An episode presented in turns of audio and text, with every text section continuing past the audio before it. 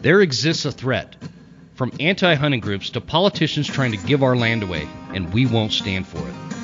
Those vast western landscapes provide the space for our wildlife to thrive and a place for hunters and anglers to fuel the fire that sparks their soul. In this show, we share our love of hunting, fishing, and conservation. Here, we provide the foundation to meet these threats through passion and the grit of the American outdoorsman. Welcome to the Western Huntsman Podcast.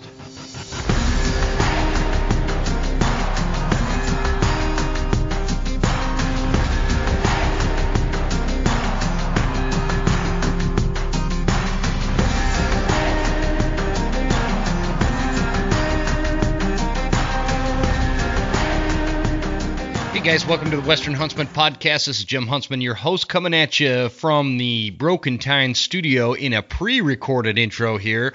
Uh, because if you're listening to this, I'm up hunting, and I hope you are too. And uh, hopefully this uh, this podcast episode could find you. I got a great guest today for you. the The intro is going to be super quick because all all I you know all I got to tell you guys and it, it's really important because I think by the time this releases, we're we're in mid September, peak rut, uh, for all you September archery hunters out there, if you're struggling, if you're having a hard time, you're thinking about you know throwing in the towel and going home or whatever, no, man, push yourself. Get back out on the mountain, go deeper, go higher, go further. Keep calling, keep doing whatever you're doing. Get get that elk down, man. Get it, get an elk tagged out. I it'll be it'll be worth it. I promise. So uh, I'm telling you that as much as I'm telling myself that because I know by the time this this releases uh, I'll be, you know, I'd have been in the field for about a week or so at that point, and uh, probably a lot of miles on on the boots, and and uh, it uh, it can wear you out. It can wear a guy out, right? So get out there and just put your head down and keep going, guys. All right. So good luck with that, by the way. And oh, just a quick reminder for you youth hunters, we're still we're almost there. We're almost there. So just keep bearing with us. We're just sorting through the final uh, the final essays, and we will uh, get those sorted out as soon as I get back into town and uh, get get those winners their prizes because I'm really excited about that. All right, guys. Today I'm talking to Andy Dansereau, and Andy is a uh, he's a butcher down in the Boise area and we talk a lot about meat care. We talk about uh, getting your getting your uh, meat ready to go to the butcher. Uh, the differences between different types of butchers out there and stuff like that. You know, what are you going to get your meat back? Are you going to get somebody else's meat back? That kind of stuff. Uh, just a just a really good conversation on, on the whole meat topic and and uh, taking care of that game meat and getting it out and and processed and and so it uh, it tastes right, smells right, all all the all the stuff we're looking for, right? So, uh, Andy is an awesome dude. Uh, I really like him. We've uh, we've never met face to face, and and but we we've kind of been friends on uh, through these social media channels, and, and have had conversations back and forth a few times about hunting and ethics and and just different topics like that. He's a he's a lifelong Idahoan who is uh, he's a fantastic hunter, and he's one of those guys that just you know I'm proud to know him, and and uh, you guys will be proud to hear from him. So he's he's a great guy. Uh, check him out the uh, the company that that he owns is called Get Your Meat LLC, and again he's down in Boise, and uh, he named it that because we we and we talk a little bit about that in this episode. He, you know, you never know sometimes, and I think a lot of pe- people are leery of this. You don't know if you're getting your meat back or somebody else's meat back, or somebody's like, like, you take an elk in and you end up getting some bear meat or something like that. You know what I mean? And so it's I've always wondered about that. And uh, I'm way up in North Idaho, um, and so I, I don't get to use Get Your Meat LLC for, for where I'm at. But uh, if I, if I was down in that area, I certainly would. Uh, my my butcher up here that I use just because I, I, just don't have time to process it myself, you know, and and so uh, I use Mountain View Custom Meats, and and I'm pretty confident in in uh, Mountain View, and the the owner's an awesome dude, and uh, just wanted to give them a, a, shout out. I'm I'm proud to use you guys uh, if you're listening. So, but if if you are down in the southern Idaho area, the Boise area uh, give Andy a call and and let him quote you the, the, the butcher fees and and uh, kind of check out his website. It's in the show notes. And uh, let them know the Western Huntsman sent you. And I think it's a it's a cool it's a, it's a kind of a newer uh, operation for him, and he's just getting off the ground, and and uh, he's one of those straight shooting guys that'll that'll take really good care of you. So I think you guys will enjoy this episode. Without further ado, guys, let's get into it with Andy, and have a great rest of your uh, your week. I will talk to you. I'll be back in town and back in service, hopefully by the next episode. So stay with me. We'll talk to you guys soon. Have a good week.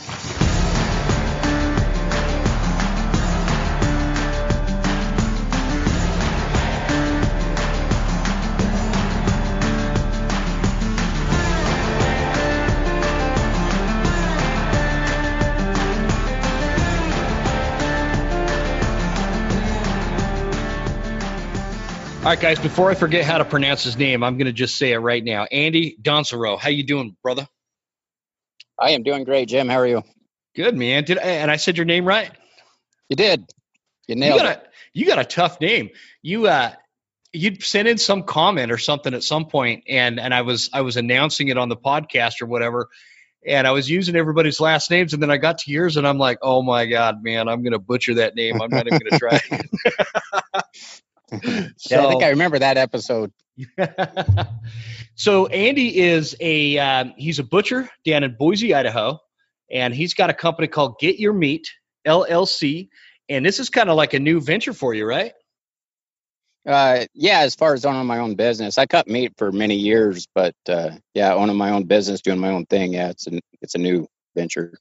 And so already today, as we're recording this, it's September fourth. You've already got four elk in there and yep. uh, you just got done cutting up a bear. I did. And then, and then when we're done, you're going to go uh, go after it with a. There, you got an antelope. Yep. Yeah, there's an antelope, and then when I get that guy done, I'll start on an elk. Cool. So obviously, just starting out, this thing's uh, starting to roll pretty good, huh? You know, it really has. I I was real impressed. I got uh, got a couple of friends, and you know, I think uh, you had actually talked to one of them. I think with Jeff Morris. Did was that yeah, you that yeah. did a yeah, uh, he hasn't so, he hasn't been on the show yet, but we keep we keep threatening to get him on the show. But we we've talked on uh, on Facebook and email and I uh, and stuff like that. Um, but I want to get him and Tad Sherman on the show. Yep. Yeah, I've got Tad's antelope sitting in my freezer right now. Uh, yeah, they they bring me stuff and they refer a lot of guys over to me, and yeah, yeah. it's it's really taken off. I I couldn't be happier that you know the stuff that they they send over to me.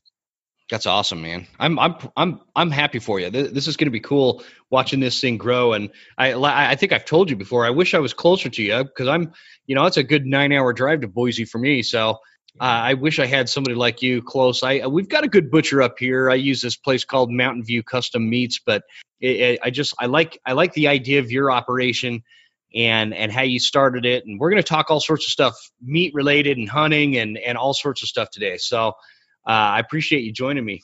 Yeah, absolutely. So what like where are you from, Andy? Give us a little background on you first. Uh, well, I'm I'm from Idaho, born and raised. Been here 40 years.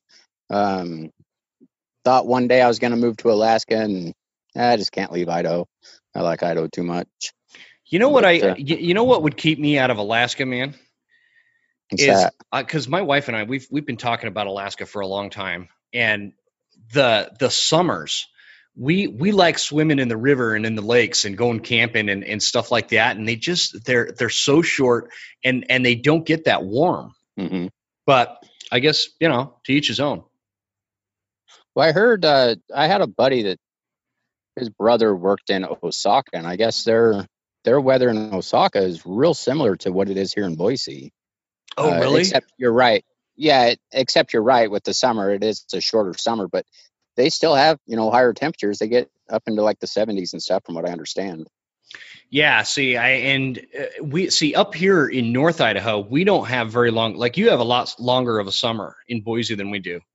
Like you guys are getting into the 80s in like late April, May sometimes. You know, uh, right. And we like our summer up here is pretty much strictly July and August, and then after that, it's it's uh, summer's gone. so sounds like been, I need to move up there then. Yeah, come see me, man. Come on up. Yeah, I, I like cold. I don't like heat. Yeah, I. That's why it's perfect here in North Idaho for us because we we like we like heat, uh, if we want to go camp on the river and swim and all that kind of stuff, but we only like it for about two months. And then uh, the yeah. rest of the year, I, I, like the mild, mild conditions for sure. So anyway, so you, you are down in Boise and, and uh, you've, you've been in Idaho your whole life and, and uh, yeah, just, just continue on. Tell us a little bit about yourself and we'll go from there. Well, I guess as um, most people know, I'm a very avid sportsman. You know, I like to fish and hunt and pretty much do anything outside of city limits. Yeah. I don't really know what to say. I mean, this is my first podcast, so I'm, I'm a little dumbfounded, whatever that word is. That yeah, no, know, dude, I, I, just really don't. Yeah, what I feel what like I, am uh, on a dating site or something. I promise you're not on a dating site. The this is uh this is definitely just uh, and, and i i'm the same way man i will start recording and like i'll mispronounce words and i'll forget words that i use all the time uh, and, and I don't even have to be recording a podcast. Somebody was asking me today. I was getting propane filled, and the dude was like, "Yeah, I'm just getting into archery hunting, and uh, what what broadheads do you recommend?" And I'm like, "Uh, shoot, man, I forgot the name of the broadheads I've been using for like five years. the sharp so, ones. They're sharp. Like the sharp ones. Yeah, and they poke holes in animals, and that's all yep. I know. so, so yeah, no sweat. Um, well, I want to, I want to really, I, I think that there's a few things that we should, we should cover. Um, okay let's let's talk a little hunting and then i want to talk about like kind of meat care and getting your meat ready to take it into a butcher for those of us that don't have the time or the know-how to uh, to cut the meat up ourselves. Like like for me, I it's a time thing for me. Uh, I've done it a few times, but I I just I don't have the time. And and I know a lot of guys are like that. Uh, I know a lot of folks uh, just prefer to take it in, and and we always wonder, you know, what meat we're getting back. Mm-hmm. And and so that's something I want to touch on, and and just kind of the overall process. So like give us an idea of what eh, like your hunting background what's what's kind of been your big thing hunting wise are you, are you big time bow hunter? You rifle hunter? Uh, do you prefer elk deer? Do you have a preference? Things like that. Walk us through that a little bit. Sure yeah I, well i guess growing up i was you know my my dad my grandpa and stuff like that they all rifle hunted and uh, you know, cousins and stuff like that. They're all in the rifle. And then uh, my parents had started doing these 3D archery shoots just for a family thing to do uh, back in the 90s. And so I picked oh, up a bow cool. and I really, yeah, yeah. So I, I started getting into that and I really liked it. You know, back then I was shooting a bear recurve and winning all kinds of trophies and all that stuff. And I was, I really dug it, but never really thought to do archery, uh, hunt archery. And uh, what has it been t- nine ten years ago buddy of mine took me into going through the class and doing the the archery endorsement and whatever and i mm-hmm. did it put the rifles away and i've never looked back. I i'm all about that archery elk hunting uh, i'm not real good at it uh, but man i just enjoy being out there.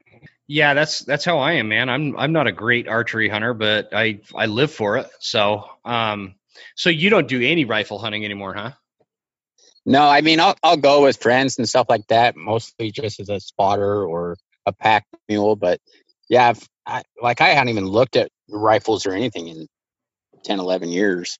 Yeah, I haven't. Uh, I mean, I still, I, I generally when I'm going after mule deer, I'm still rifle hunting.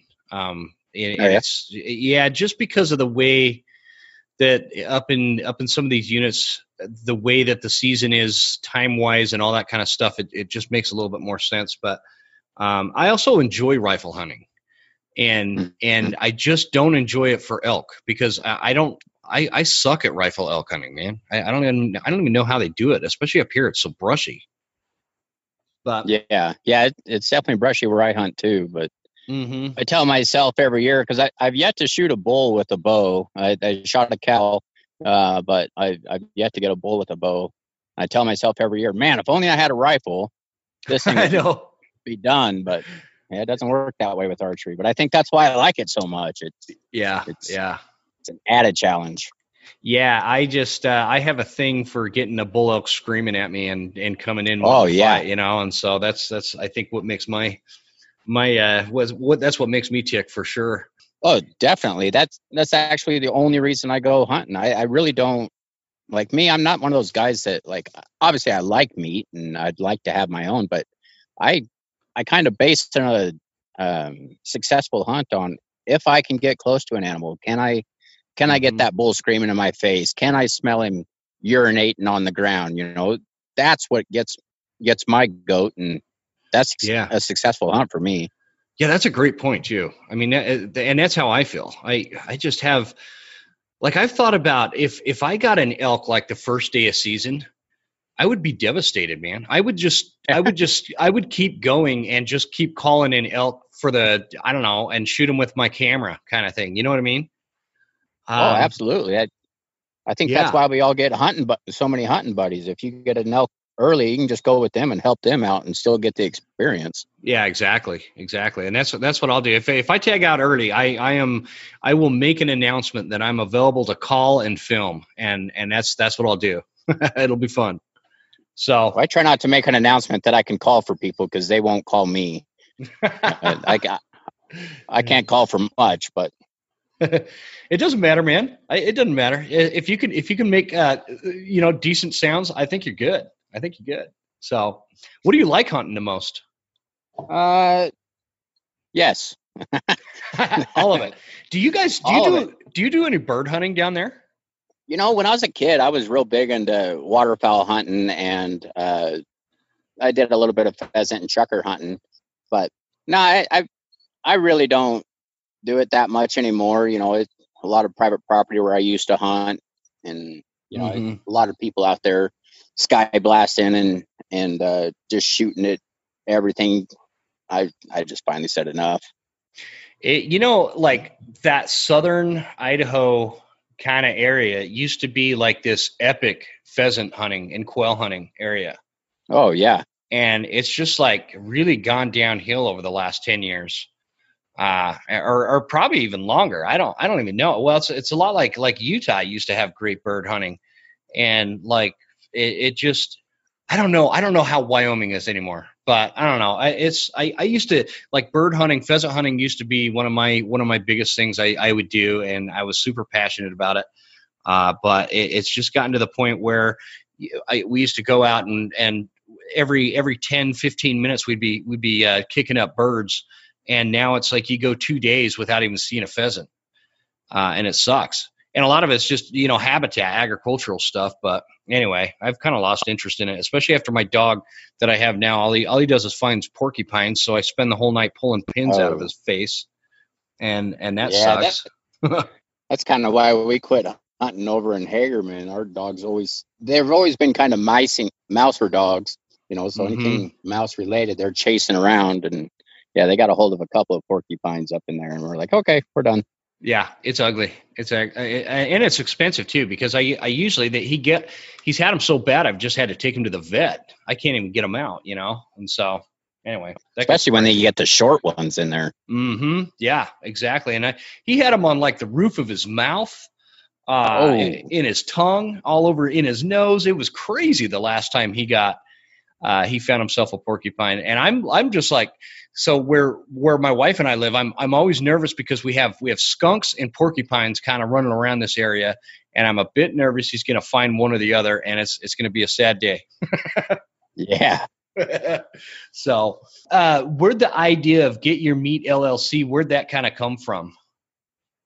Uh, you know, like I said earlier, I, I I did a lot of butchering and stuff uh, for you know jobs or whatnot, and you know, kind of like what everybody says. Um, and I'm I I can't say all butcher shops, but every one of them that I worked in, in uh, you know, you'd bring your your deer in, you bring your elk in, whatever, and you got four guys on one end, and they're they're breaking the animal down, and they're they're getting the uh, sinew and the hair and everything off of it, and then it goes down the line, and before you know it, your meat is now mixed in with the next guy's meat, and now it's mixed in with the next guy's meat, and then you got the lady at the bottom you know she's wrapping and grinding and mm-hmm. those big grinders that you just don't you can't turn those things on until you have a certain amount of poundage um, of of meat to put in those things so now your your deer just got mixed in with some some bears some elk some whatever and i was just like you know this this to me isn't what i would want I, i'm paying a guy for a service I want my animal. I, I worked for that animal. I want my animal. So totally, man. Totally. I, I hate that. I hate the thought that, and, and I've had that happen. I, I know that like when I got some venison back last year, uh, I, I am like 99% sure one of those cuts was some random elk. And I don't know how they took care of it in the field.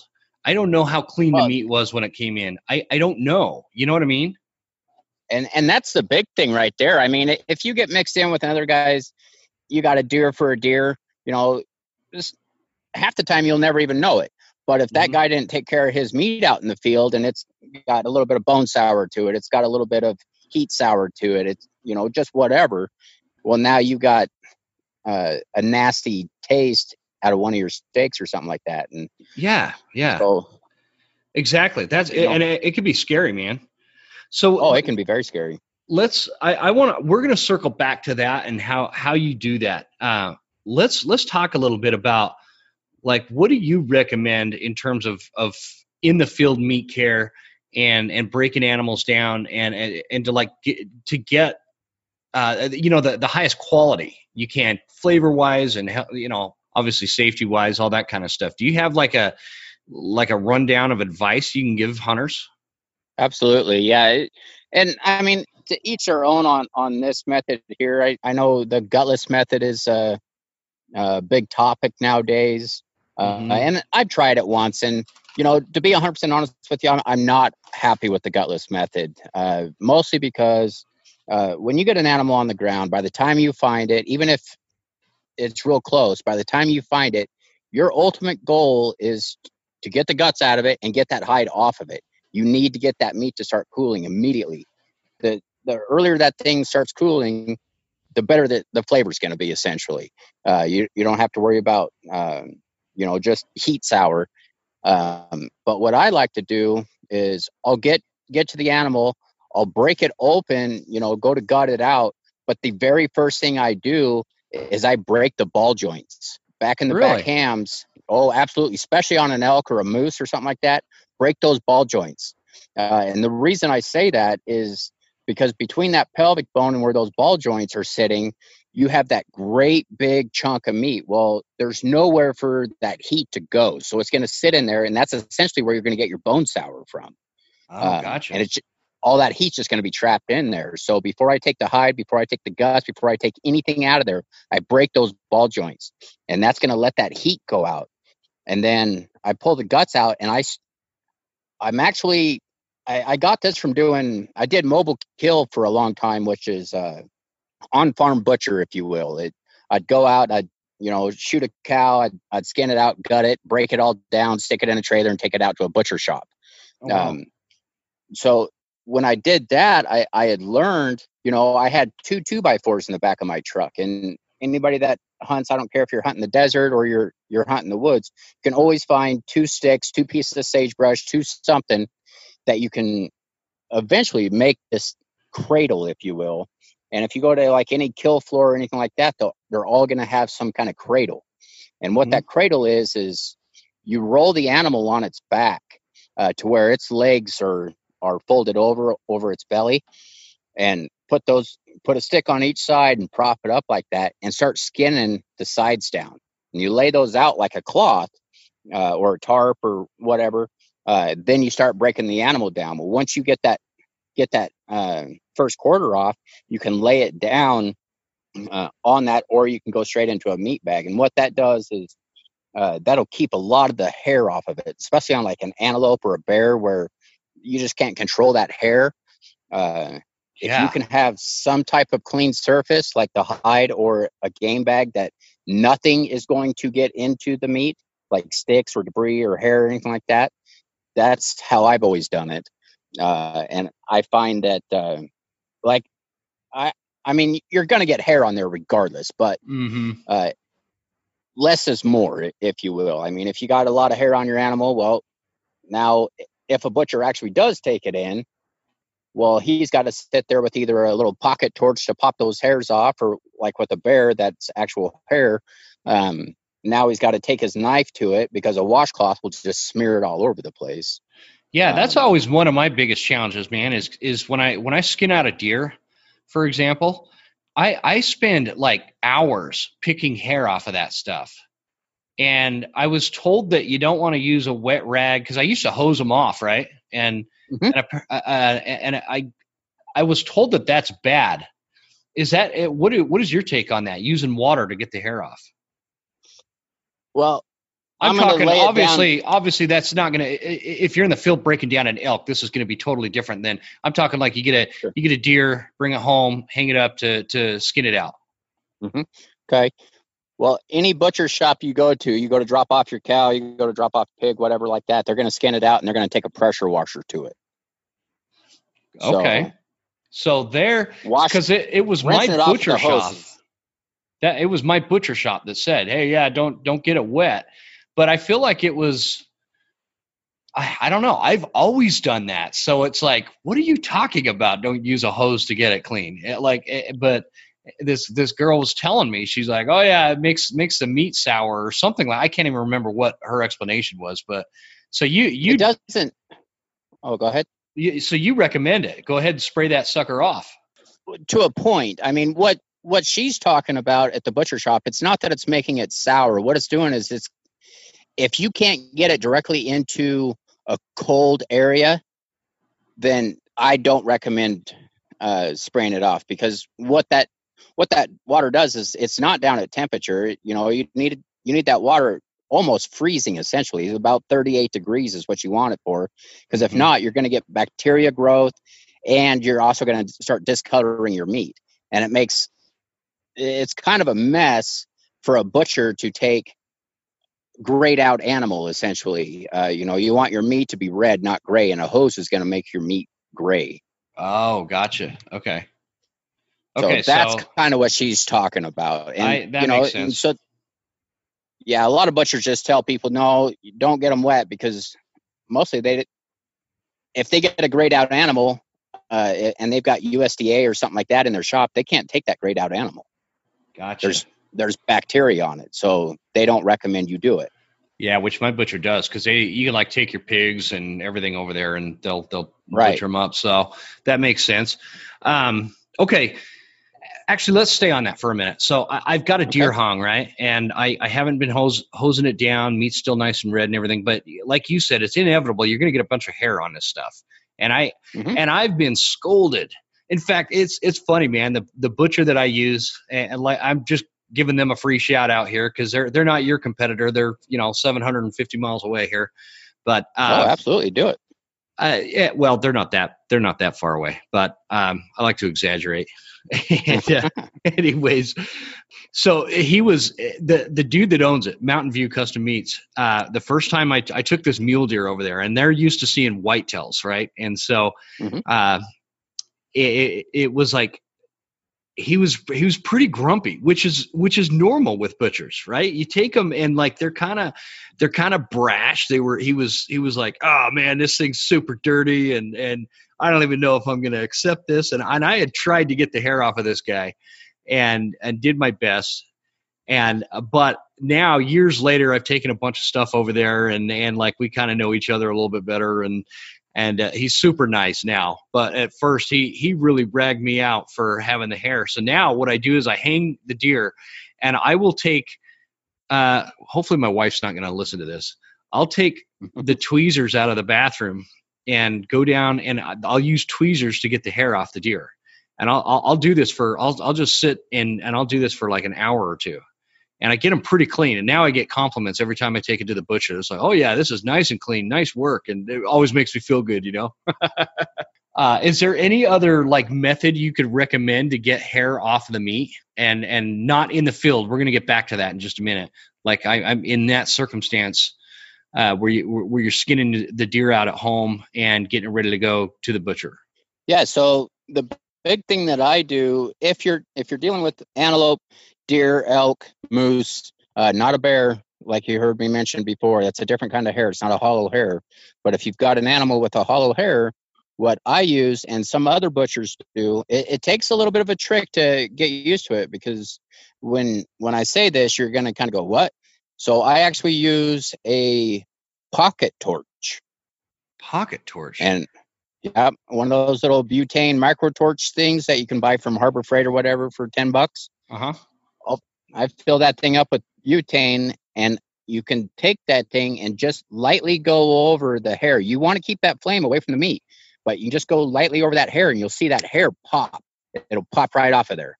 Really? But if you get too close, yeah, you get too close, it'll start taking that outer layer of uh, sinew, if you will. The the um, they have an actual right word for that stuff, but I know basically the, about. the loose slimy skin. Yeah, mm-hmm. it'll start cooking that, and you do not want that. Okay. Because okay. now you just opened up for bacteria pockets. But once you figure out that little trick, um, you know, and you can take you can take that wet washcloth or that damp washcloth, and you can get the majority of the hair off of there. But then when you get those stragglers, you know, just take that pocket torch to it, and yeah, it'll pop them right off there. I don't know if you guys know this yet, but hunting season is knocking on our door. In fact, some states it's already even open. I'm, I'm seeing pictures on social media. It's coming, guys. Have you gotten your SKRE gear? SKRE is extreme mountain gear that is designed for rugged western hunting, like we talk about on this show all the time. Complete layering system for all terrain and all conditions gear designed to adapt to the weather, rugged gear backed by a lifetime warranty. The VIP sizing and exchange program is amazing. If you get the wrong size in the mail or something's not right, you send it back for free. They, they send you the mailing slip for it and take care of everything. Guys, this is great gear. I've been running SKRE for a long time now and I really, really like it. It's a great company story. Uh, the owner is real big on having high performance technical hunting apparel at a responsible price, and that's what you're going to get with SKRE. You know how it goes. You can go drop a small fortune on, on some of this gear out there, right? And we all love to have it. I love having this gear. But with SKRE, you're going to get the high performance gear. You're going to get everything that you would expect on a high performance uh, kind of company like this uh, with, with the gear you're going to get, but you're not going to break the bank. You don't need to sell your kids. You don't need to take out a second mortgage. Just get you some SKRE gear. And at checkout, go ahead and use the promo code The Western Huntsman for 15% off and free shipping. That's a smoking deal. And Huntsman is spelled H U N T S M A N. A is in Apple. The Western Huntsman at checkout with SKRE gear you should check out the elk bundle they have. It's pretty spectacular. Hope you guys check it out. I appreciate you supporting our sponsors. And our other sponsor is Phelps Game Calls. Guys, the, the premier call company. Everybody knows Phelps. We all love Phelps. If you're not using Phelps Game Calls, you're not doing it right. okay, no, I'm serious, guys. Phelps is, is a company that was born out of this uh, great American success story that started something small and it turned into this big company that everybody knows now. I use Phelps for, for my elk calls. I use Phelps for, for predator calls. They've got some new deer calls coming out. It's going to be great. So I use the AMP series for the elk. You guys know September's on its way, or, or it could possibly be here by the time you're listening to this. Who knows? But September's on its way. My favorite time of year, better than Christmas, better than anything. September, man get your amp calls.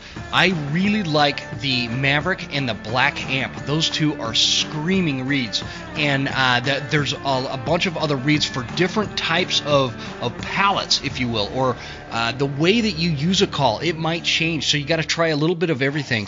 And uh, the the pink call is fantastic, uh, but uh, personally, I like that Black Amp, that Maverick reed.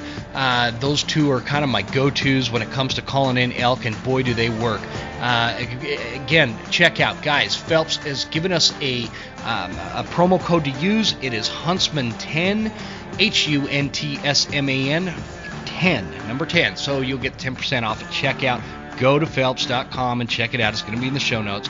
And lastly, just just as a bonus promo code for you guys that are in the market for a new set of boots, I love the Explorers from Hoffman Boots. They are badass boots. They will get you up the mountain. They will get you down the mountain for several seasons. Check them out.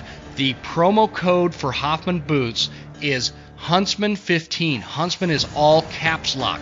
H U N T S M E N 15 go ahead and check that out. It'll be in the show notes and uh, get you some new boots and, and let me know what you think. Thanks, guys. Here we go. Let's get back into it.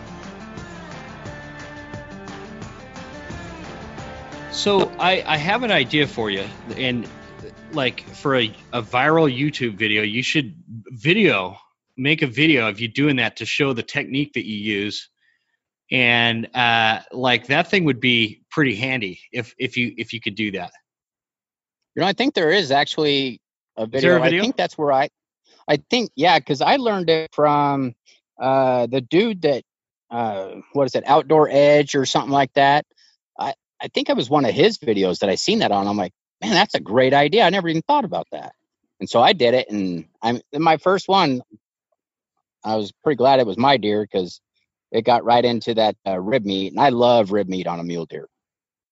I don't yeah, think there's anything yeah. better on a mule deer is that those ribs. But uh, yeah, I, I, did it on some of that, and I I watched that stuff separate, and I'm like, oh, that's probably not good. Huh. And yeah, it it kind of kind of screwed that section up. But yeah, yeah, yeah I, I, think there is a video out there of it. All right, but gonna... you you won't find a lot of butchers that that do it because obviously you're in a cold storage room, so heat you don't want. So like I, I don't use a, a micro torch in my shop because uh well it's I just don't I can't yeah. afford to lose my my cools uh, air. Sure, sure. So, what is uh, you you mentioned? Don't do that with like a bear or the non-hollowed hair. Uh, I mm-hmm. which I I didn't I don't even know what you're talking about with that. Um, just because I'm you know I'm not the smartest dude anyway. But what what's the difference with bear the the hide and the hair that comes off a bear? So bear is fur. it's not hair. So hair, kind of like what you get off your legs or off your head, is the same follicle, whatever you want to call it, same stuff that your fingernail is, whatever, mm-hmm. but it's hollow. Well, on a bear, it's it's fur, so it's actually not hollow. It, it's all the way through. It's it's one membrane, if you will. Gotcha, gotcha. So how do you how do you get that hair off? with a knife. That, that's the only way. And and you'll never. That's the problem with bears, and that's why a lot of butcher shops won't take them. Is uh, that that's kind of like when I do a bear in my shop.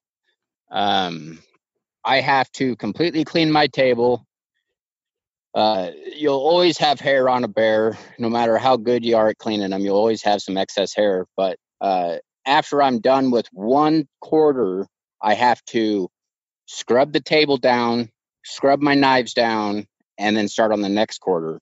Just because that that hair transfer is just ridiculous, especially mm. on a hmm. bear. Interesting. And you, you cannot have that hair transfer because that's that's essentially bacteria and stuff like that. Plus, you don't want to eat hair. Yeah, yeah, no, it's it's not very good. So, um, Freaks my wife out when she opens a package of meat and there's hair in it. so, um, yeah. okay, I, let's go back to what you were talking about when we're in the field and we're breaking down an elk or you know whatever a bear, deer. Uh, mm-hmm. I, on all of those, are you you're breaking the ball joint on anything, right? Yeah. Okay.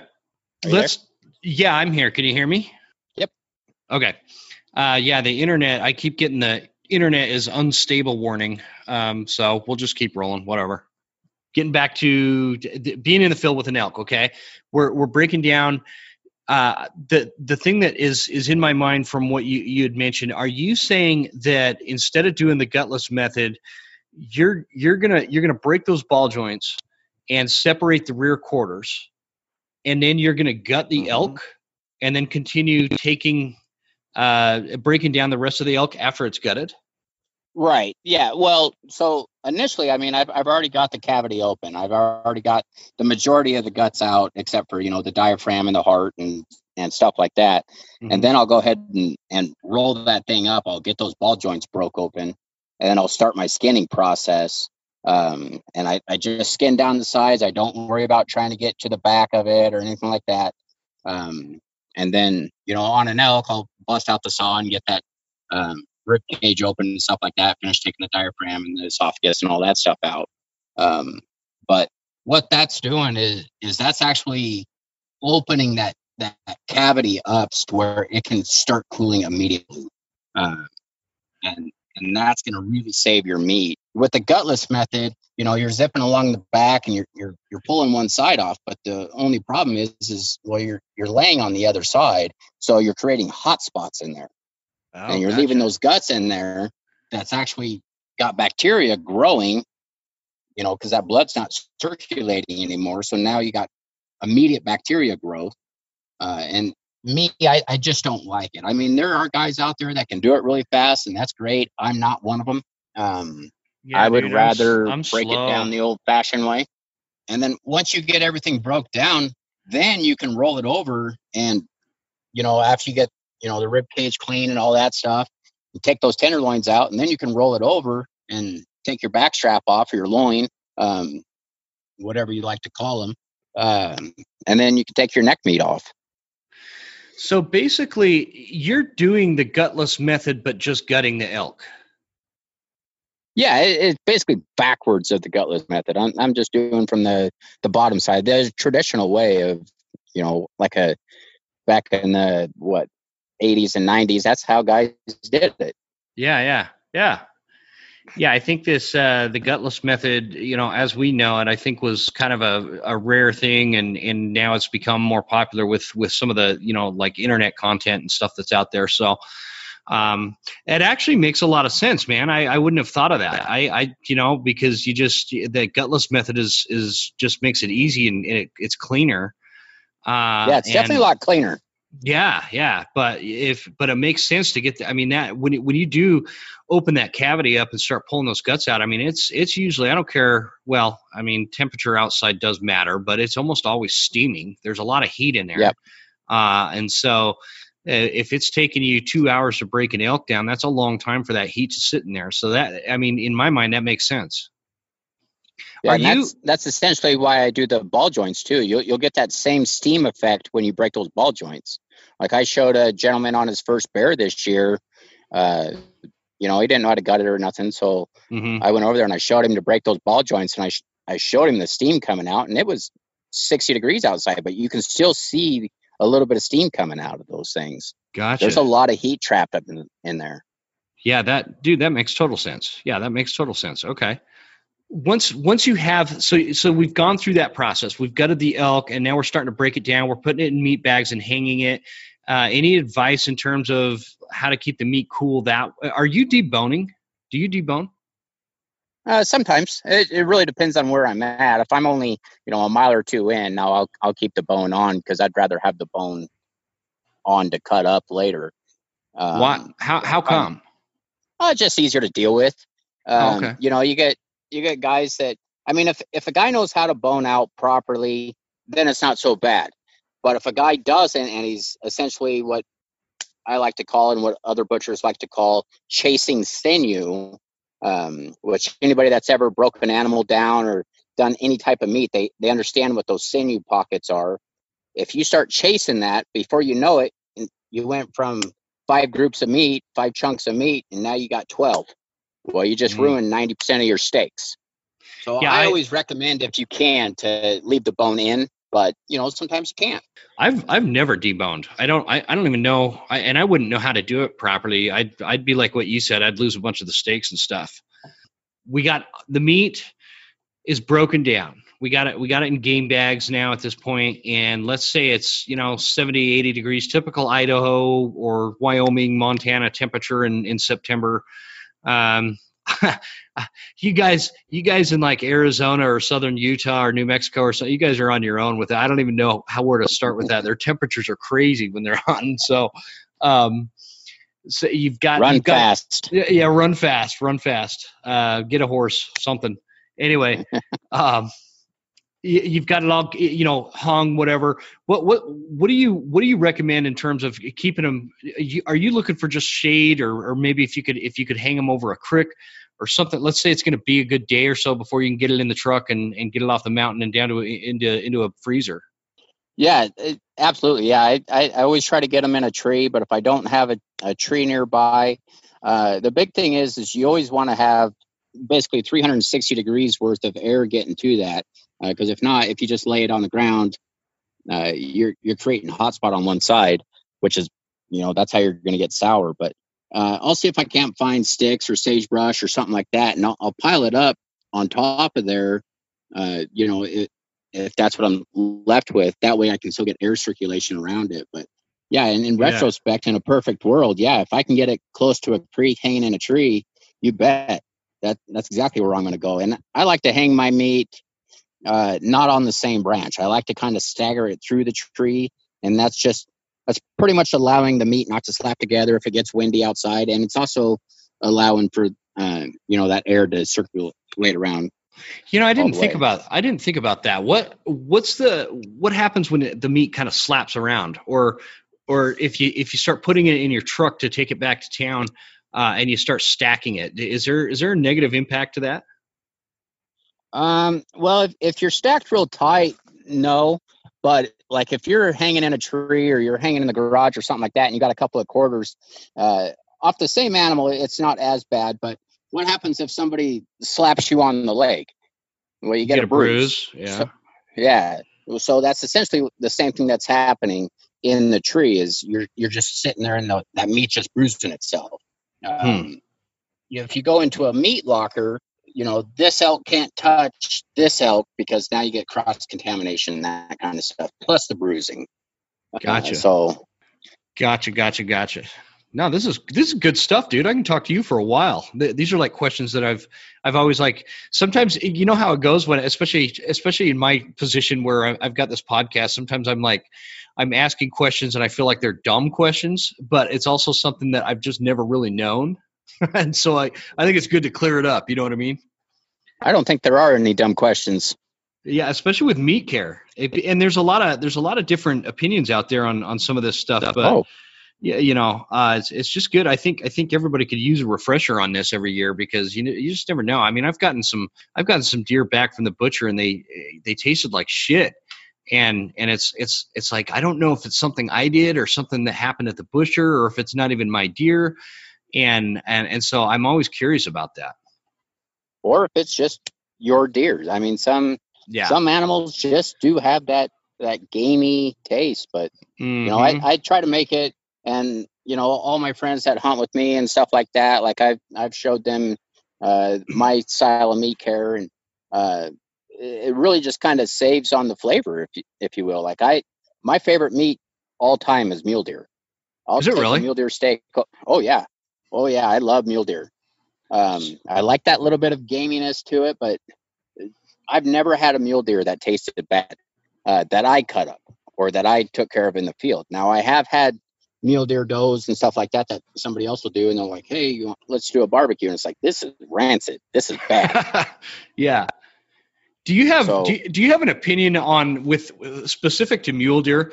Like as to what creates that. Uh, eh, like I've had I've had mule deer that I've taken from really high country seem to taste better than mule deer that I've shot in maybe some lower country, and I'm I'm always curious as as to like why that is. Is that is that just something that circumstantially is in my mind, or or that just it was coincidental, or is there something to um, the high versus low elevation mule deer? You know, I think what it really comes down to, um, well, what I've noticed is um, fat content. Uh, if your if your animal is real super lean, it's going to have a better flavor to it. If it's real fatty, other than a you know obviously a deer that's been hanging out in a cornfield for its whole life. Yeah, uh, yeah. If you find some of those lower land deer that have been uh, not really using their muscles too much and they're just kind of eating whatever's in sight. They're they're munching on uh, sagebrush browse or whatever. Uh, yeah, they're going to be tend to be a little more gamier. Uh, where those high country deer, they're they're constantly running around. They're uh, they're eating good grasses. That that's a big thing. I think food source is probably the biggest thing. Is you got those mm-hmm. alpine grasses up there in that in that high country uh, versus that lowland country where here in Idaho we get a lot of sagebrush and uh, bunch grass and stuff like that. And I, I think it just kind of changes the flavor of them a little bit. Yeah, for sure. I agree with that. Uh, yeah, so it's interesting. I think you're like the first dude that's ever said mule deer is your favorite because I, I personally, I really like mule deer as well.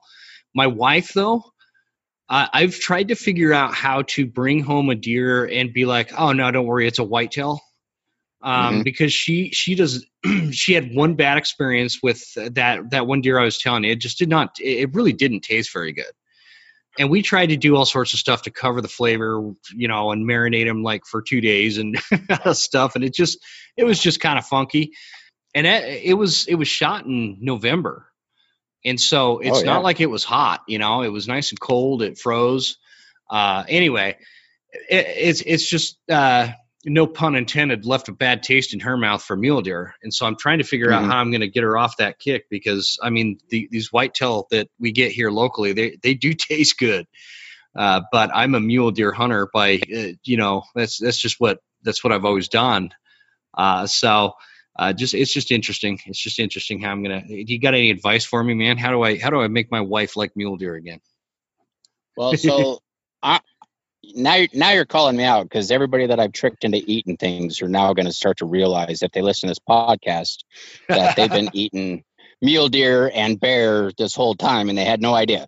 Uh, but like like my mom, she she does not like game meat. She grew up on it. She just doesn't have a taste for it. She'll eat some pepperoni and stuff that I make on occasion, but she just she does not like to eat steaks and stuff like that. And mm-hmm. you know, my dad does so they'll come over for a barbecue and you know i i slow smoke everything. I i'm not a traeger fan. Sorry all you traeger fans. I'm i'm not i'm not a plug it in and let's let's see some smoke come out of this thing kind of guy. I'm an old fashioned smoker so yeah i chop yeah. wood and and oh you chop your own wood and everything huh? Oh yeah absolutely. Sweet. i've got uh my wife calls it smoker village but i've got five smokers and every one of them are wood fed wood and charcoal fed that's sweet, uh, man. That's awesome. Yeah. Huh. So cool. No, I like that. Yeah, I don't. I, I'm. I haven't. Uh, I haven't joined the the the Traeger Club yet, or, or any of those types yet. I I've been thinking about it though. I don't know.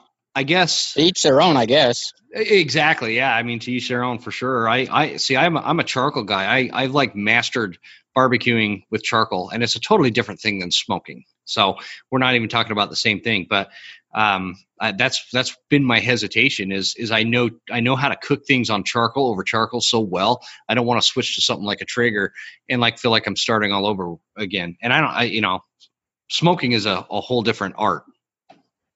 Well, without giving away too many of my secrets, I'll give you a call one of these days and give you kind of a rundown where you can take a normal style charcoal smoker and still be able to smoke some meat pretty pretty easily. Okay, I'm going to take you up on that. I, I, like that. Yeah. So let's talk about. Uh, let's get back to. Let, us talk about Get Your Meat LLC for a minute.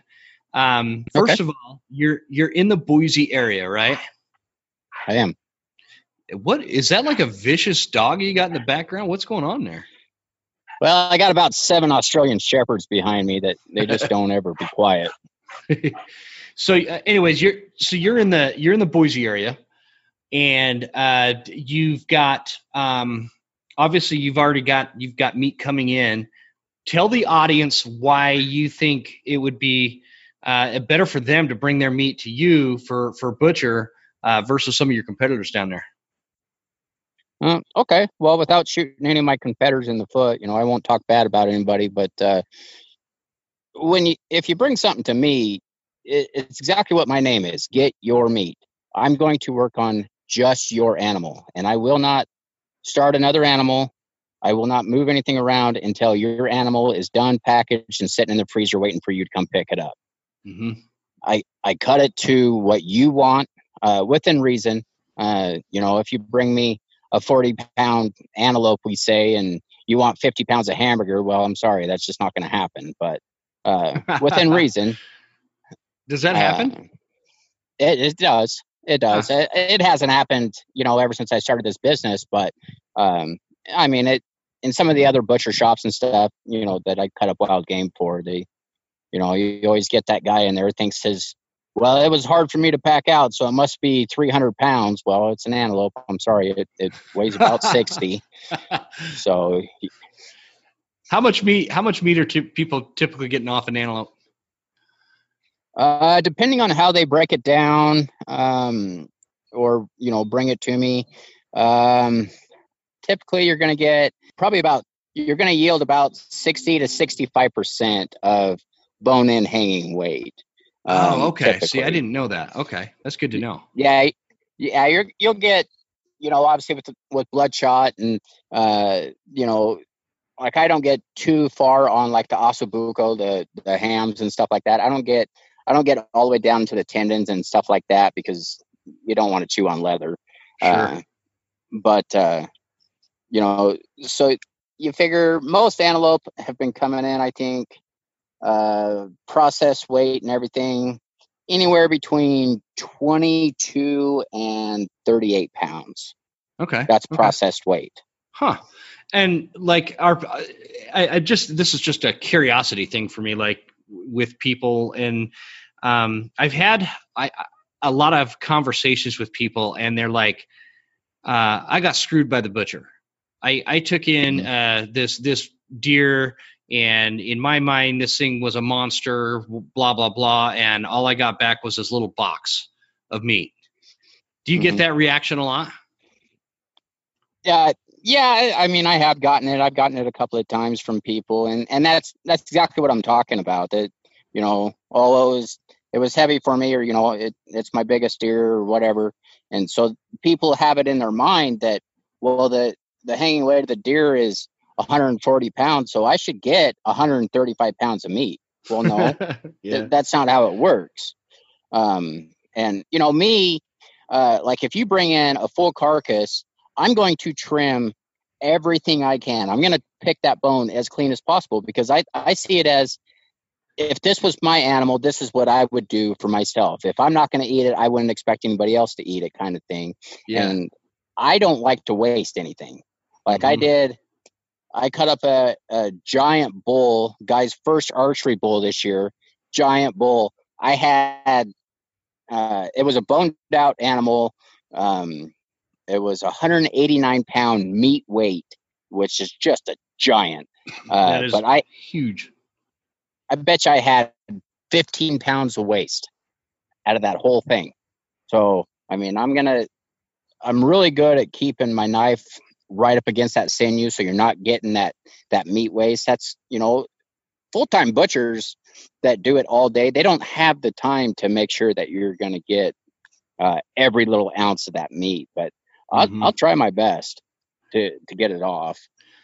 Yeah, I could I could tell you've been doing that because I, I I watch it. You you do a lot of uh, you know posts on Facebook and whatever, and and and I can watch kind of watch it come through. It does feel like like for from my perspective, if I'm a guy living in Boise, I like I like the the one on one person uh, and, and, like the I, I don't know the the individual uh, relationship type kind of style that you do um, you know mm-hmm. hey, and that's that's a huge thing because it's this this is an emotional I, I, I can imagine this being an emotional industry being a butcher oh. for wild game meat people they put their heart and souls into this hunt right and and the meat is a big uh, huge factor to why they even do it and and so dealing with the public on something like that uh, especially people that are you know it might be their first deer or their first elk or something that and they don't they don't know how much meat they're going to get back. Um, uh, and and just those kind of attitudes uh, good or bad uh, i can see this being a super like highly emotionally charged place to be. Does that make sense? Yeah yeah i i definitely understand what you're saying. Yeah it, it can definitely you know it, it has its obviously low spots and frustrations and stuff like that. But mm-hmm. you know, I, I, guess I try to keep the the positive attitude. Everybody that comes through my door, whether I just met you or I've known you for years, I appreciate you're my best friend, and I'm going to do my damnedest to, uh, you know, get get you every ounce of it, if you will, and and mm-hmm. make sure that your stuff is clean. And uh, you know, I, I'm a big believer. You know, if I'm not willing to eat it, then you shouldn't be then you shouldn't have to eat it. And I know how how it how much effort it takes in to go and get one of these animals. Yeah. So I think that makes a big difference. Every that makes a big difference yeah. when when the butcher is a hunter as well. Right. Yeah. The only the only bad thing about this let's start a butcher shop thing I, that I found, and I guess I kind of always knew it, but um, like I'm supposed to be elk hunting right now. Mm-hmm. But I was going to ask you about uh, that. Yeah, I I am going to close my shop uh, the last two weeks of September because it's my annual trip. Uh, I've been doing it for years. Uh, so, but I mean, if yeah. if uh, if we get a bunch of animals on the ground, well, guess what? I'm I'm coming home early, and I'll call people and let let everybody know, hey, I'm I'm open back up because yeah, you know it's right now. I with COVID and everything, a lot of these places aren't even taking meat. I you know, I know. so I, I really don't want to put a guy out. Yeah, for sure. I, that that would be my biggest hesitation right there, is because this is like your busy time, man, and it's hunting season at the same time. So I don't know how that yeah. plays out, but I I I like the idea. Uh, and like I said, I wish I wish you were closer. I'd I'd bring everything to you, but um, I'm not driving it. Let me correct my earlier mileage. I think we're like 400 miles apart, yeah. not 750. But anyway, gosh, that's awesome, man. I'm I'm proud of you. I think this is cool. Get get your meat LLC. If you guys are in Boise, in the Boise area, um, give Andy, Andy, a call. I'm gonna have I'm gonna have the um, website uh, linked in the show notes so you guys can all the information his phone number directions address all that kind of stuff is is is there looks like there's a tab somebody can click on it and it says get quote so you can be like hey how much to butcher my elk or whatever and you can kind of give them some basic numbers or something is that what that is yeah that's pretty much i'm just going to tell you it's a dollar a pound hanging weight is mm-hmm. uh, what that is and and kind of go over like if you want some pepperoni or something like that made up i'll tell you what the the price for that is. Do you do do you do any jerky? I do. Yeah, I do whole muscle and burger jerky. Oh, really? As well as yeah, as well as pepperoni, uh, summer sausage. I can do salami, but I don't have a curing chamber, and a dry cured salami is ten weeks to get it done in a in a curing chamber. Oh wow! Um, I didn't but, know that. Yeah, I, yeah, I, I didn't either. I actually had a bear this last spring. Uh, a guy brought me a bear and wanted salami, and I, I kept trying to tell him, "You're you're thinking summer sausages," and he's like, "No, it's salami." And I'm like, "Okay, well, I'll, I'll figure it out." Uh, so I did, and luckily I found a little uh, deal online. It's it's called uh, hybrid salami. Uh, it was it allowed me to uh, smoke it for 12 hours because salami you don't you don't cook at all. It, it's it's dry cured. It's it molds. You got to put culture in it and all that stuff for the mold. Um, but uh, this this allowed me to smoke it for 12 hours, and then I stuck it in the refrigerator for 23 days, and then it finally started molding up. Uh, and then uh, I check. You have to check the weight, you know, before and after. And once it loses 40%, then it's it's ready to go, and that's what it, initially had done. Yeah, and the guy the eats it all the time. It's actually his his salami is actually on on that website there. On the on this page, so one of these pictures. Yeah, on the on the pictures mm-hmm. there, I can see like it. four pieces of. Yeah, that's bear salami. Oh, gotcha. That's awesome. Is there? Can you like? Is there anything that you can say that you think, like, okay, here's the biggest thing that hunters do that ruins their meat before they get it to me or or or just you know maybe not ruins it but makes it not taste as good is there like one thing that people can have in their mind before we jump off of this uh yeah actually i, I can think of one thing off the top of my head especially if you're boning it out or anything like that and you're stuffing things in meat sacks if you got a bunch of hair on one piece of meat and then you stuff it in a bag uh, that's full of meat, guess what? You just transferred all that hair throughout that whole thing, and you're going to make a butcher very not happy with you. Oh um, man, so that sucks. I hate that. Like if, hair is a bane of my existence, man. When it comes to meat. Yep. So huh. if you can do anything, it, like you know, obviously, uh, you know, Idaho state law requires you to leave evidence of sex. So you know, if mm-hmm. you've got a small bag, or you can, you got those disposable bags or whatever, those throwaway bags drop it in there first, tie it off, and then drop the rest of your meat in there. That'll help with uh, you know some of that hair transfer. Yeah, yeah, yeah, yeah. Okay, that's a good. Yeah, that's a good point. I, I think that that would be that's my ultimate pet peeve is having hair and dirt come into my shop because legally, uh, a lot of shops can't accept it. You know, uh-huh. especially those USDA shops, and and my permitting doesn't allow me if it's got a lot of hair. Like I had to turn away an elk earlier today which made me very sad. But I mean, it was covered in hair; it still had half the hide on it. Mm-hmm. And it was mm-hmm. like, no, I, I can't accept that, and I can't skin your animal out here. I, I don't have a kill floor set up, so yeah, um, unfortunately, yeah. I, I just I'm not set up for that. Okay, let me throw another one at you.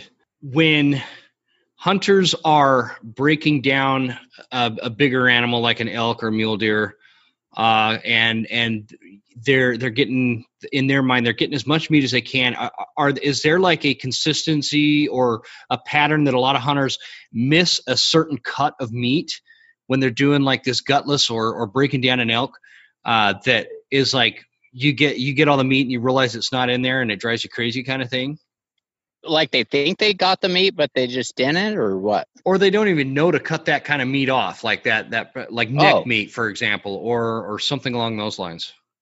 Yeah i would say the two biggest things i can think of off the top of my head is going to be your neck meat and your flank. And the gotcha. flank is, is you know that that brisket all the way down. Uh, people don't think to grab that and that's some of the best meat. That flank it, it's never been worked. It, it's it's extremely tender um, I don't know if you've ever had beef flank steak or anything like that. I mean, yeah, yeah, just the other night. Very good. Yeah, it's super. Yeah, I mean, so that would be my big thing. I always make sure I take the flank. Which, if if somebody doesn't know where the flank is, um, I'll kind of give you a rundown.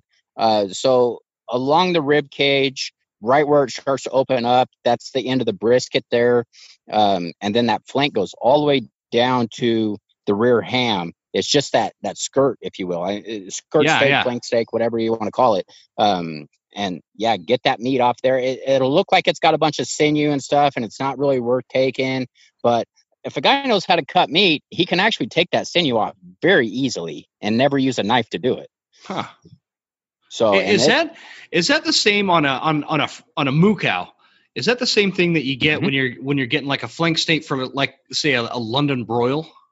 Uh, yeah, a, a, London broil well, is not a, a, is not a chunk of meat. It's a way of cooking the meat, right? But but that's generally what you see packaged and and labeled as a London broil, right? Or or am I off on that? No, I you're you're pretty close, yeah. And I actually, it, it, yeah, it's actually not the flank steak. The skirt steak is what I meant to say. Oh, skirt, skirt steak. Is, yeah, yeah, yeah. That makes sense. Yeah, the skirt is is what. Yeah, not the flank steak. Yeah, no, okay. the, the skirt steak is right there on the on the opening of that uh, that rib cage. All the I know. Yeah, I know what you're talking about. I think I've been guilty of that too. So, um, and that is what you you you feel like a lot of hunters miss that and they don't they don't bring it into you. Yeah, or they just look at it. Well, you know, on on a deer or an antelope, you know, it, there's it may not be worth your time to do it, but on like an elk, you're going to get a pretty healthy chunk of meat out of that thing. Mm-hmm. Um, yeah, and you know, I, I think a lot of guys just think, well, that's just going to be too much work. I mean, it's real easy for them to cut it, but if they're going to butcher it themselves, it, it's a lot of work if you don't know the technique how to skin those things out just right. Yeah, but yeah, like I, sure. I grab a hold of it and and age it just a little bit, and I can just grab a hold of it with my hand and pull it apart. Mm-hmm. That's awesome, man. I've got some good information out of this. I that's and I say this on the on the podcast all the time, but I benefit the most from this podcast because I learn uh, because I'm the one asking the questions, right? And I know people listen mm-hmm. to it sometimes and they're like, "Ah, oh, man, I wish you would have asked this, or I wish you would have asked that." I, I, you know, I apologize. I wish I could read read your minds, but uh, for me, I got a lot out of this conversation. So, um, what what I would say is for you guys down in Boise, which if you listen to the last episode, you know that Boise is the second biggest area for downloads for this podcast. I was blown away, man. I announced it on the last one, and I was blown away. Seattle and Tacoma are the number one spot. Can you believe that? Wow. Yeah, yeah, that's that's crazy. It's crazy. I didn't know there was all those hunters over there. So shout out to Seattle and Tacoma. You guys are uh, killing it over there. So, uh, but Boise's the second biggest could, area. What's that? I was going to say, I wish I could figure out the little podcast thing that I've got. You know, I listen to your your show all the time, and I can't figure out for the life of me how to download them. I always hear, you know, oh, you got to download them and I get credit for it and all this stuff. And it's like, well, I don't know how to do that. Well, if you're listening so. to it, uh, so they're they're counting that as a download. If you're just streaming the oh. podcast, oh. that's a download. Uh, they're, oh, sweet. They're, they're counting that, but you can also uh, actually download it to your phone. Um, like when my wife and I we go camping a lot, so uh, when we're out of service, we'll sit at home the night before and we'll we'll download a few podcasts so that we could sit on the river and listen to different podcasts and stuff. Um, oh. and so that's I I don't know. I'm not the most techie guy you'll ever meet, man. But that's that's just kind of what Me I took neither. away with. but uh, anyway, Boise area, you guys. Uh, if you're in the area, I you know Andy is you can and I, am sure you know this just from listening to this episode. He's a straight shooter. You're going to get your own meat back. Uh, I, I feel like you're one of those guys that you, we can just trust and and uh, you, are going to take care of everybody the right way. And and and I, I I'd encourage people to to jump on your website and and uh, definitely use your services this year.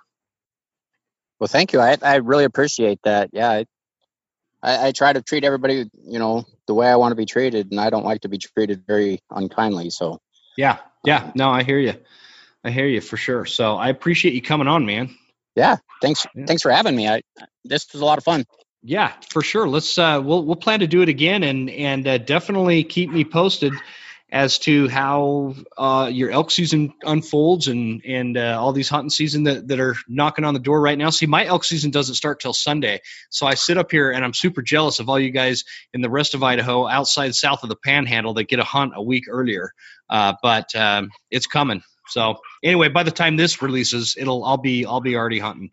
So you'll be ready to bring me an animal, huh? That's right. I'll make the drive, man. I'm driving down there, so. or just call me up and say, "Hey, I need you to come to a mobile thing over here." Yeah, that comes with a that comes with a complete pack out off the mountain, right? yeah, yeah, yeah. All right. I was cool. actually, I was talking with Nate Davenport a while back, and I was like, "Yeah, maybe I'll have to uh, make up a whole bunch of pepperoni and and come up that way." So if I do, I'll, yeah. I'll hit you up too. Maybe we'll make a make a weekend out of it fishing or go dink around or something. Yeah, definitely. And then we can get all three of us in the studio and uh, record some, you know, aimless conversation. It'd be fun. Hey, I like aimless. I, I do too, man. I specialize in it. So, uh, cool. Thanks a bunch for coming on, man. I, this is this has been great, and uh, I, let's let's keep in touch for sure. Sounds good. Yeah, we'll do it.